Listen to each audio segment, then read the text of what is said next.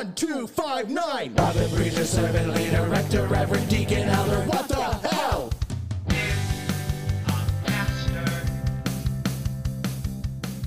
What do you think about all of this? Is is, is this like?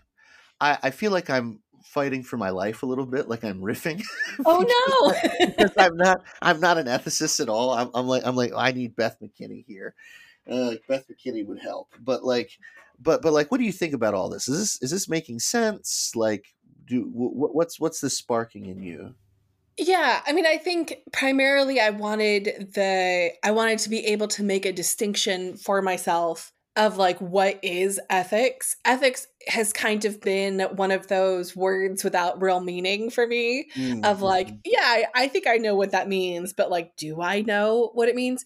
Akin to like the like the scientific method versus like scientism, right? Like Mhm. there is a process for coming up with like scientifically verifiable results and it involves the scientific method and peer review and repeatability and all this kind of stuff and you can say that other things are science but they're not like properly this scientific way of thinking about things and and because people think people take science to be more broad than that like set of actions and the knowledge that comes out of thinking that way Mhm. um they come up with uh, weird things that are that are i believe in science and like that's not the that's not really what we're talking about when we're talking about science right like yeah. they have now developed an ethic a belief system around something that's just a principle i guess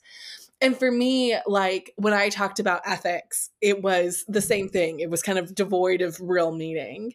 And so i think i have a handle now on the i guess what i what i learned in my like philosophy 101 class in seminary is that like the question of ethics maybe the question of philosophy question mark um is to uh to live a good life and i was always kind of frustrated by that because like to me living a good life means like vacationing on a beach somewhere you know like that's Mhm. the good life because like that's how we colloquially use it but Yeah. i think i've now been able to shift that to like really how do we live a moral life how do we live a life that like i i would say like my personal ethical system has like the well-being of all as my like end right that like Mhm. everybody is loved in the fullest way which means not only emotionally loved but like cared for recognized honored and able to live their like fullest um, into the into the fullness of their being i guess and that that provides different ethical answers than a system that says well the best the the good life is the thing that makes me feel best or increases my wealth the most or whatever Yeah, and I, I hear that, and I see that in you, and I think that that does describe you very well. I would say I have two thoughts, but one of my things is I would say that for me, my ethical system is really oriented around particularity. Yeah say more about that So for me, I, I just don't I, I mistrust humans' ability to like properly work towards the end, like the good end of of all things, like systemically, right? Like and this isn't me rehashing my I don't like systemic sin discourse. This is more Sure. this is more of a, a question about our limitations. Yeah Um, can we even understand what like a good the good end is Right, right. Like when we start talking about universal, you know, we start or when we start just talk just trying to broaden it as much as we can, like to to include everybody. We uh, we're we're unable to see people as people much anymore, right? Like I am influenced. This is a Kantian influence on me, right? I tend to think that Kant is probably right about people being their own ends. I tend to think that, m- meaning I am not super duper interested, and I do think it's wrong to come up to an individual person and say, I understand that this is the life you want to live, but it ends now. Right? Like, I think that we are on shaky ethical ground there. I can understand why we might need to do that sometimes, but I think that um, many people, this is why I don't like utilitarian thinking. I think many people think that we need to do that a lot more often Yeah. than we really need to. And and even when we do it, even when I think it might be justified in doing it, there is a there is a tension there that I don't think that that when people gleefully ignore, I get very uncomfortable with. This is why I bring up uh, or have brought up things like like coal mining industry, right? You know, the yes, of course, the coal the coal industry is killing the planet and they must be stopped. Of course they must. And and while we do that, a way of life will probably come to an end. And maybe it should. But when we collectively decide that it's going to be okay because we will just tell them and give them opportunities to learn new jobs anyway, we miss Kant's uh, idea that people are their own ends Hmm. and we treat them as means to an end. And because we have said to them, okay, we have taken away your life. We've taken away the life you have made. And maybe we have to, but we've done that. And now you have to make a new life. And we've selected it for you. Here it is computer engineering. Enjoy. Or here it is data entry. Enjoy. And, um, Right. or here it is solar panels. Uh, You know, have a great time. We've done it. Oh, you don't want it? Then go fucking rot in the street. yeah. You know what I mean? We've treated them as a means to an end, and the end might be making the earth a better place. But but we still we still sort of robbed the the central ethical notion here of this is a person of dignity. This is a person who you know, there are people now who would say this, but like 50 years ago, we many of us would have no problem saying this to a queer person. We understand Yeah. that this is the life you want. But it ends now. And that's okay because here's conversion therapy and here is um, uh, uh, uh, the, some other ideologies that'll help you learn to love just one person of the opposite sex. Because remember, you don't need to love the opposite sex. You just need to love one person in the opposite sex.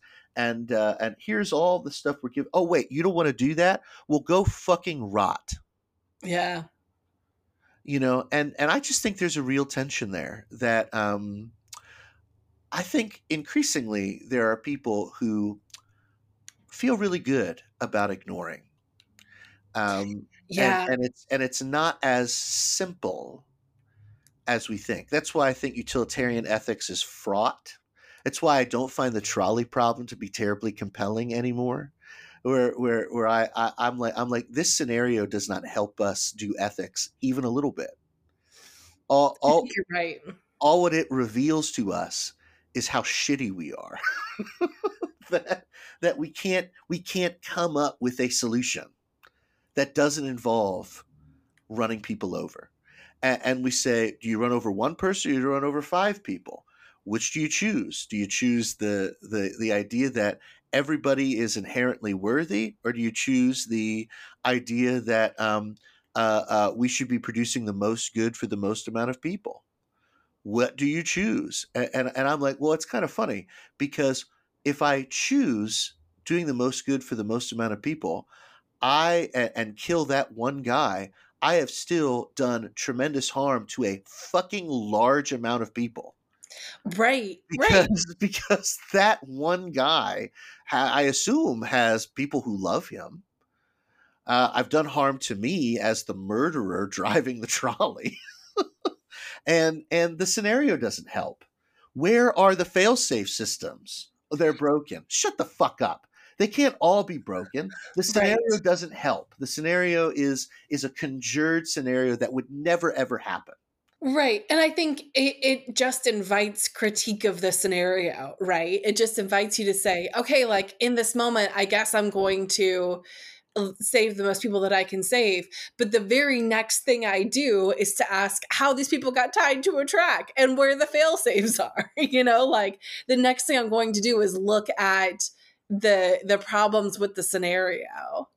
Right. Also, you know, just as, as to to wrap up on this end, like uh, from this point, I I think that when we when we say yeah we need to run over the one guy to save the many people and we don't recognize that this is an impossibly bad thing we've done hmm um, i think we miss uh, some some parts of our ethical formation that are really caked into our like ourselves I don't mean like metaphysically. I mean like you know just even just socially um, that uh, really do some moral damage to us.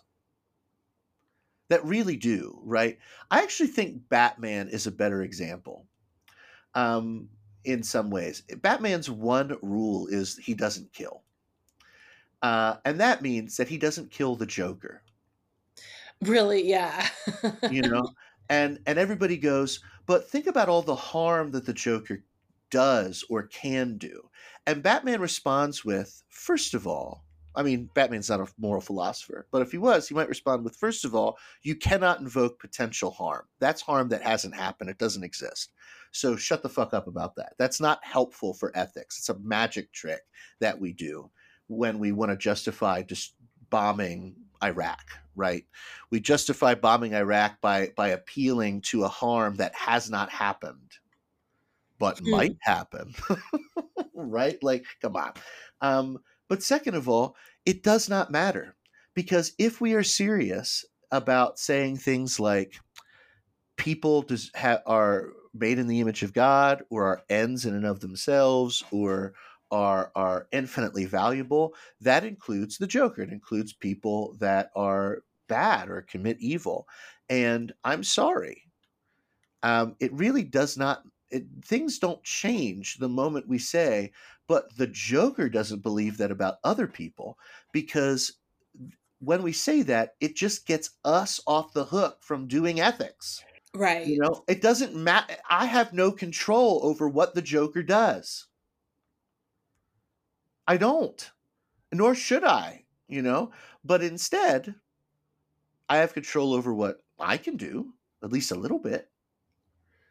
And if and if people are good, if people are are ends in and of themselves, then that includes my enemy. Right. Well, so then so then my the question that comes up for me with that is how do we um um how does anybody stop as anybody else from doing something bad you know like i sure. i only have control over what i can do or what i decide but like can i not in a like get into community with the Joker or find somebody who can be in community with the Joker and understand why the Joker is doing what, what the Joker does and figure out ways to hold the Joker accountable and and get the Joker to stop doing what the Joker is doing. Like are there not non um, physically coercive ways to do that? And uh, like I understand that the Joker as a character is supposed to be like the complete uncontainable evil you know like it is supposed to be that but that that doesn't really exist in a person you know right. mm-hmm. and if it does it's a person who um often was hurt from like the very beginning and so right. there is like a primal wound you can heal there is work to do mm-hmm. well and i think that that the questions are great, Joe, and I don't have good answers for it. But I think like this is where like the phrase moral imagination comes in. Oh, okay. And and where where we say, yeah, this is this is the real reason why I don't like deontology and why I don't like Kant. It is it is there is no imagination. There is no right. there is no sense of sort of like the creative in in morality. What makes something like process thought good is um, it's always goes back to the creative. How do we respond to evil and suffering in the world? We get creative. hmm You know, we we we do the slow and agonizing process uh, uh, of of dreaming and imagining and then constructing and following those dreams and imaginations and and taking what's there and and figuring out how we can spin it not not like spin it in like a bad way but like but like redeem it do something with it creatively do something along those lines right? To Yeah. make what we to to to make good come out of this. This is why Georgia Harkness, uh, Alfred North Whitehead says this too, but this is why Georgia Harkness calls God the poet of the world hmm you know because there's something about it like about making poetry that does that you know like making poetry is is not uh does not really bring order into the world. It brings art and meaning and beauty into the world. It takes all of the pieces and and it re um, orients them in a certain way so as we see something meaningful out of it something beautiful out of it I think that that's good ethical action in the world, particularly when we start talking about like real evil and real injustice and stuff. But I think that humans are I think that we get tired Yeah. and and I think that is really hard. And so I think we activate the Kantian cheat code. And, yeah. and and and we sometimes we have to do it. Like sometimes we have to activate the kantian cheat code when an immediate thing needs to take place. Right? Like like when we go we must immediately react and respond to this in an ordered way. It's the only way we can move forward. It's the only way we can get it done. Holy shit a tsunami has just struck indonesia. Well now is not the time for creative dreaming of a better world Right. now now is the time for i'm going to say militant militant action not military action but militant ordered action towards the end of of helping the island country of indonesia. Where we say what do we do? And somebody goes this is what we do we need this many of this resource. We need this many people in this part. We need you to be doing x y z. And if you do all of this real good will happen. And you don't have to like the people of indonesia. You don't have to like their their way of life. You don't have to like their religion. You don't have to like any of that. The only thing you need to do is you need to respect the call of duty on your lives. And you need to go and you need to build a fucking hospital Yeah. And like that is, oh, I mean, are we, I, maybe this is not the right phrase, like maybe this doesn't fit in at all, but does like duty become the sovereign in that case? And who decides who we have a duty to? I mean, but I think that's like the liberal democracy thing is we have a duty to everybody. And Yeah. like this, this person's in crisis and therefore we help. That is what we do. Yeah. Absolutely. The this is so so we're talking a lot and and I'm actually this the last thing you said was really great as well. Like it's sparking something in me. The the whole idea of the moral law presupposes that there's a sovereign, right, who has Yeah. given us the law. And so when we attempt to um like talk about this stuff and, and and try to do like well does that mean duty is the sovereign no god is the fucking sovereign Right. Right. like, like i and and actually that's what we want i know it sounds weird to say it this way because sovereignty is is should be endlessly critiquable but it should be endlessly critiquable in the same way that idols are critiquable Yeah. the the last thing that we want is something that is sovereign that is not the ultimate Yeah. Yeah. you know and and and so what we want is the ultimate to be sovereign. Not dictator we're not saying that but but uh, the ultimate to be to but for it to be sovereign it means it's to be the final arbiter. The final Yeah. thing that says this is it. This is reality. Iris murdoch a philosopher we brought up in the past calls the good the sovereign. Right who is the sovereign? Who is in charge? Who is who holds the standard? The good with a capital G holds the standard. And now how we determine what the good is there's lots of ways in which lots of traditions to do that but but that is a much better uh thing than the dear leader Yeah, yeah. the good is much closer to the ultimate than the leader right it might not be the ultimate like we might be able to critique the good that's fine but like that i think we can say that the good or truth or um, love is far closer to the unconditional to to the ultimate than um, kim jong-un Yeah.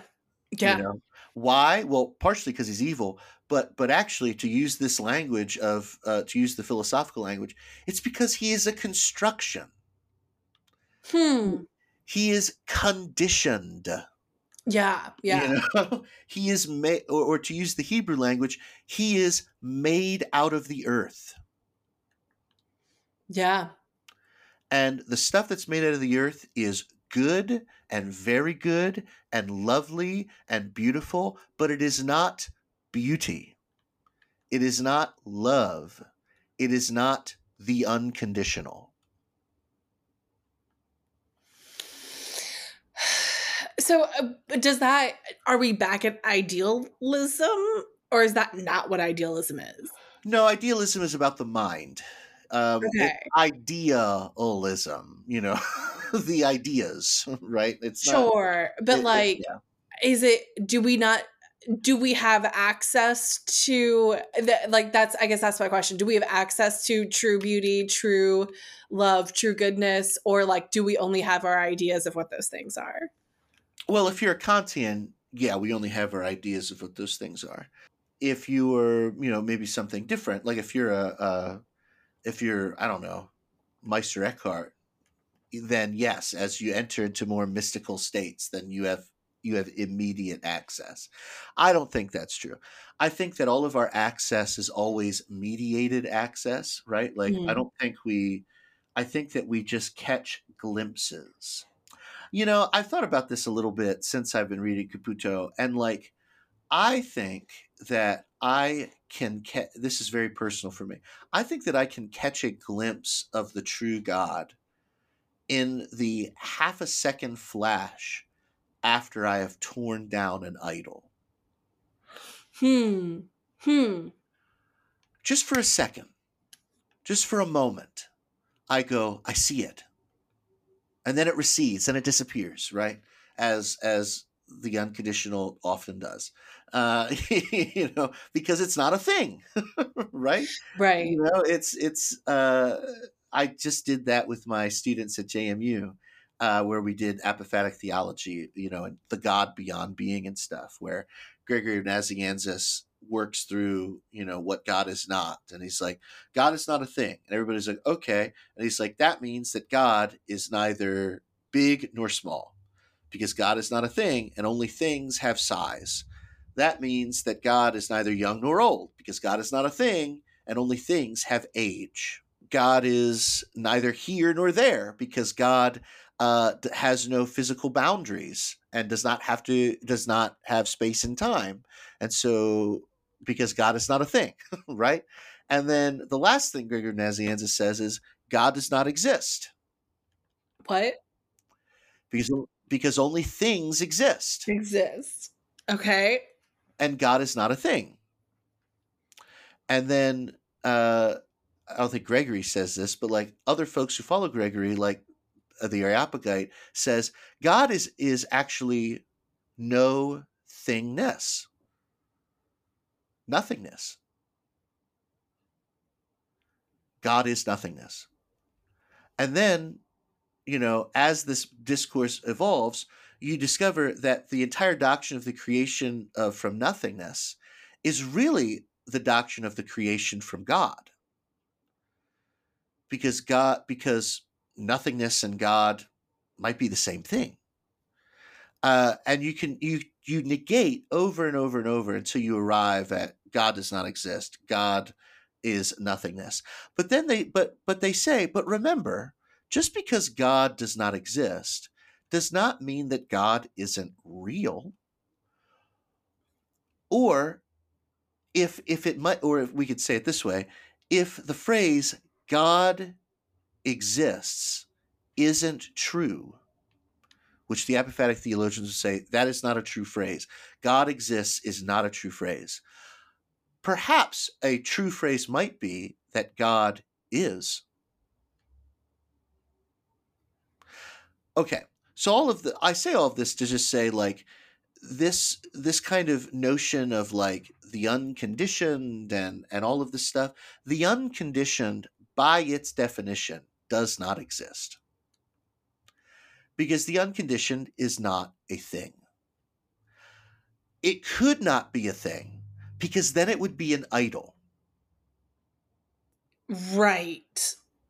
Who you you lost me for a second there. I think I'm catching up. Keep going. okay. I like I said, I just I just taught this in JMU, so it's on my mind. And so like different Christian theologians who like talk like this, like ancient theologians, would would do all of this negation and then they would say, um, "But we can know God in creation, not not because God is a thing, but because the the names of God can shine out in things." And so uh, the example I used is love. And I ask everybody, is love a thing? And a lot of people are like, well, of course love is a thing. And I'm like, maybe maybe the concept, but I mean love. I mean just love itself. Is love a thing? Yes. And I'm like, I'm not sure that's true. Because you can't point to love. You can point to things in love, but you can't point to love. Just like how you can't point to beauty. You can point to things that are beautiful, but you can't point to beauty. You can you can't you can you can't point to goodness. You can point to things that are good, but you can't point to goodness. And and this like, you know, this is the the metaphysics of participation, right? Like things exist insofar as they participate in God, who is not a thing and therefore does not exist. Um, and those things like love, beauty, goodness, truth, those are God's proper names because those are the realities of God that that things or creatures participate in for their existence. And so God is not a thing, love is not a thing, goodness is not a thing, beauty is not a thing. All what God is is love, beauty, goodness, truth. Okay. I don't necessarily buy that all the time. You don't have to buy that either. None of us have to buy that but it's an example of like a way of thinking about this stuff without um, thinking about the stuff uh, uncon- through the unconditional, right? What does it mean to say that God is unconditional? It part of it is is to say that God is real but does not exist, because God is not a thing. Um, and uh, uh, our actions, what things do, the relationship between things and the unconditioned, is a relationship of participation and devotion. Because, yeah, I'll leave it at that. Is a relationship of participation and devotion. I am devoted and I participate in, I'm devoted to and I participate in love. Okay. That's That an example, right? I'm devoted to and I participate in goodness, and so on and so on. And, and and all of this is just to say I am devoted to and I participate in God, who does not meet me as a, as a person, but instead I meet God um, in my I sound so pretentious in my personing. I can't believe I said that. Uh, but you know what I mean. I do know what you mean. Yeah. um, in in in yeah yeah. Um, in my living, in my being, in my existing and my doing maybe. Um yeah, yeah. Oh, I, I, it's funny. Like this all leads me back to, in a weird way, the worship service of like should that not be the place where we practice participating in god? Um participating in like goodness and and love and beauty and truth and all this kind of stuff. And how often is the worship service just an unrelated entirely to that you know? Um yeah. And and i don't even know i cannot even think how you would design a weekly gathering that would allow you to participate in this that is not um that does not fundamentally look nothing like how our our regular christian gathering like i don't know why i jump immediately to formation but like boy the worship service does not form people to to live um, according to a Christian ethic, to seek out the good life, you know, to think theologically mm-hmm. about their actions. Yeah. Yeah, not often. Not often. I, I have to agree.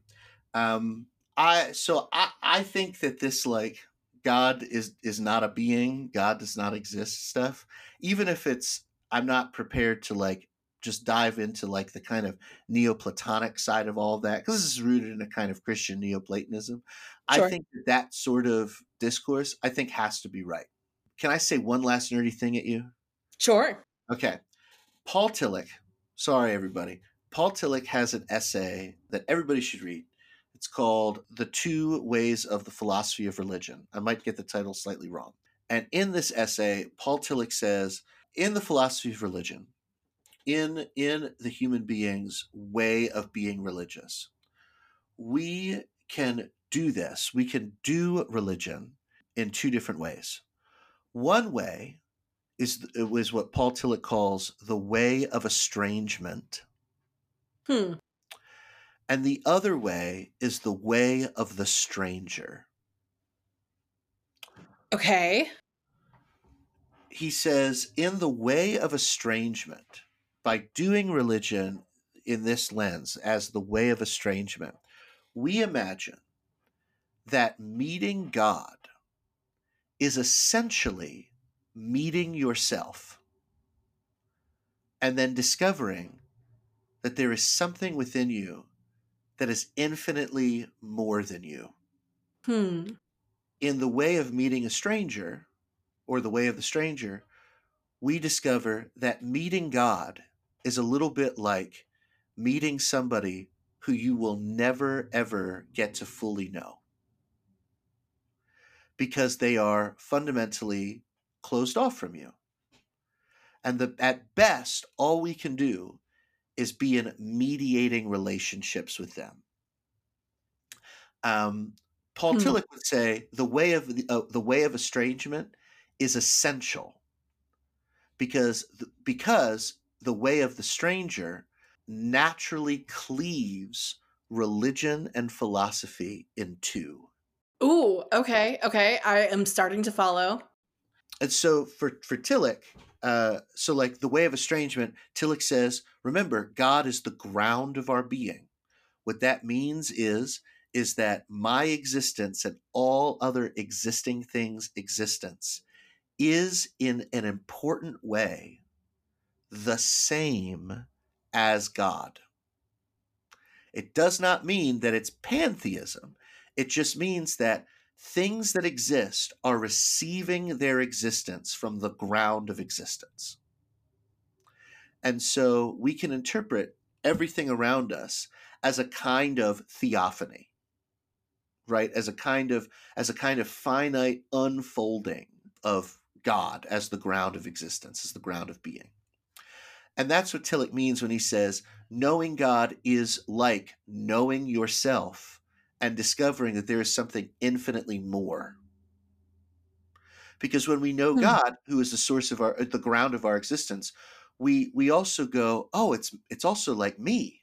Because I am just a finite being who has received his existence from being with a capital B. That doesn't exhaust what God is because God is infinitely more than that. But but that means for Tillich that the way of estrangement means that that religions like this version of religion, religion's entire goal is self knowledge and the knowledge of, of existence and the knowledge of God being one thing.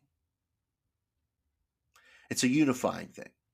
It means that philosophy and religion and art and science all are discourses about God because they are all discourses about being.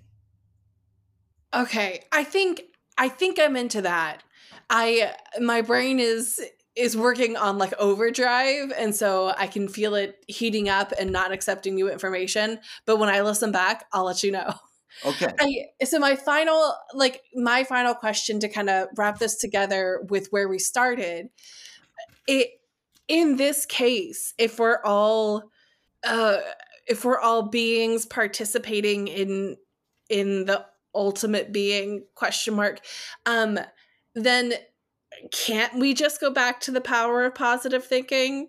Can't we just go back in and find within ourselves that which is true and will that into betterness? Like how how do we not get caught back in individualism well, if I just speak for Tillich, Tillich would just say that uh, positivity is simply one element of the groundless ground of being. That that like it's not that God in Tillich's world, the ground of being is not all good. Oh, okay. Like the ground of being contains all of the all of the rich weirdness of beings like it doesn't mean it doesn't mean that like our our sort of willing actions are you know are neutral. That's not really what tillich is saying. Tillich really does think that murder is wrong. Tillich really does think all of these things are are like evil and wrong um, and are examples of like us like rupturing and and doing bad shit. But like the kind of darkness of our existence like like the the the suffering the negativity the the pain the anguish you know the the the scariness of discovering that sometimes we are strong Ooh. and then the scariness of discovering that other times we are very weak sex and um and and laughter and joy and uh, uh openly weeping and and anger all of those things, all of those things are contained in the ground of being. Okay. Um, and so like the power of positive thinking for Tillich is is a fucking lie. Like like it's like no, it, it's we're not the idea that God is this infinite, you know, kind of divine mind who who just has universal positive regard for everything.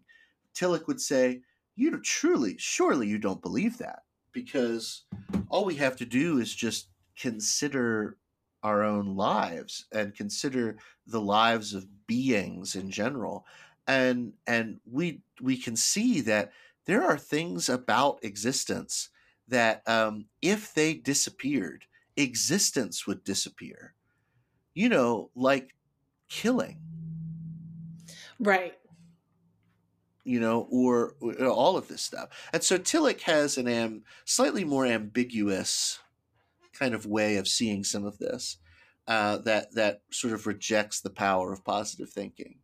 Um, I, by way of my wrap up with this, Joe, like I think that like what makes the power of positive thinking, you know, not very good and and not certainly not a very good ethic uh, or like things to attach to ethics is because um, well i mean it's it's a lie. It's it's not just that it's not it's not just a lie in the sort of the grifter way. It's a it's a lie in the for the true believer they are ignoring a great many things about who they are who other people are how the world works how existence works and what god may be you know? The this is what Tillich means by the way of the stranger.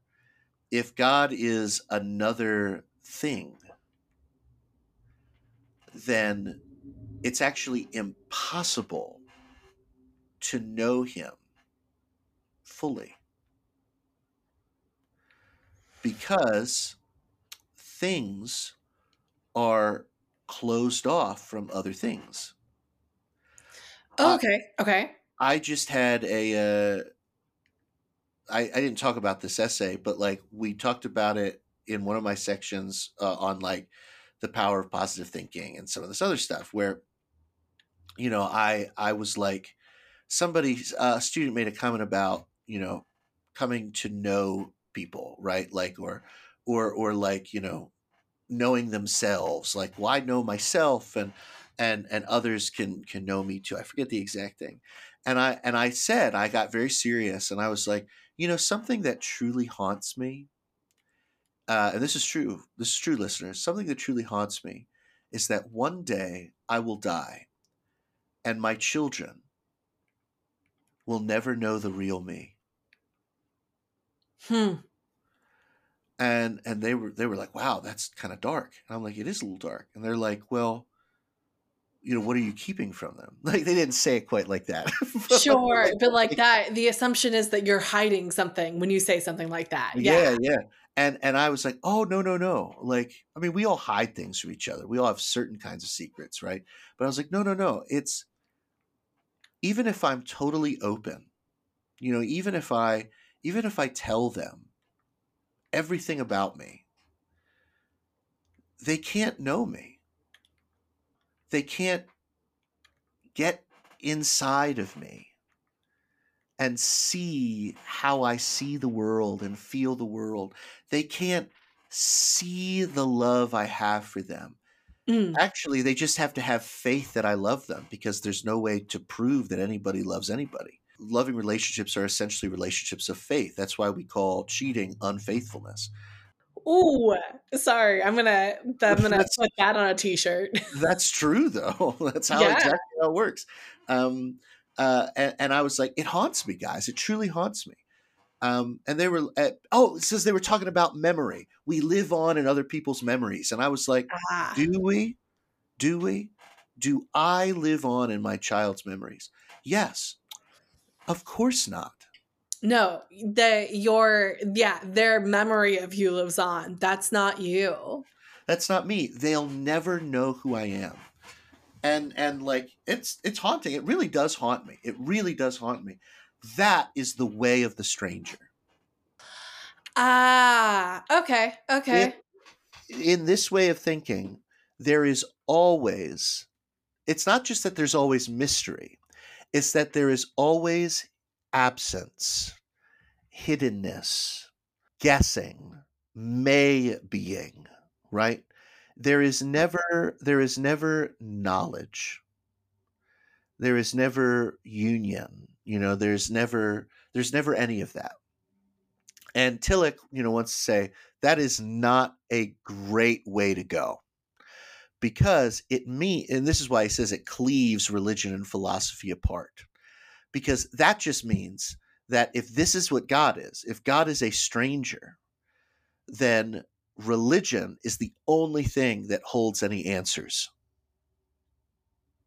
because it's the it's the um, because religion is just that special space where god shows up where this stranger appears. But if the real problem is, is that we are estranged from the source of our existence, well, then all parts of our existence, when they are no longer estranged, can speak about God. Yes, yes, yes, yes, yes. Okay. Yeah. Because, because God is not strange to us. God is simply estranged from us. And once again, I'm like, Tillich, I think that's right. I just think I think that's correct. Um, yeah, I don't know if that I'm sure I could come up with a thing that connects to ethics, but I won't. But but but yeah, I think that that that um, the way of the stranger and uh, thing in particular. Um, maybe this is my final thought on the ethics piece. Like this is what makes ethics um, uh, I think, very difficult because all of us are essentially strangers to each other. yeah, in a fundamental way. Yeah, and and so the the we can only know each other m- through mediation and faith and and and trust, right? Everything outside of that is um uh is guesswork. Uh and uh and this is what makes ethics hard. If we don't trust each other, and how can we? How is it possible? How is it possible to trust to trust a stranger? Right? You don't you, you don't know them. But with God all things are possible. Boom. You did it. Bam. Yeah, no, this is, I'm going to have to, I mean, obviously, I will re listen to this when I edit it, but like, I'm going to have to chew on a lot of this. I did not expect, I honestly thought I was going to ask my question and you'd have a 15 minute answer and we'd be done. but this was good. I'm glad. I'm glad. This it feels like it was all a bunch of shit that's been swirling around in my head, and I'm glad it sort of made sense with what the topic was. So we will see. I did not expect there to be a Kant discourse. I did not expect that. I, I was like, well, Kant. Oh God, am I really talking about Kant? I hate Kant. I know, but I think it was really necessary. I think I needed that piece to kind of it really did unlock like the hidden structure that that I have absorbed over the course of my life. So, yeah. I think cool. it was good. I think it was good. Well, will you sign us off? I will. Friends, thanks for listening. This has been an episode of What the Hell is a Pastor. We are Ethan and Joe, and we will see you next time.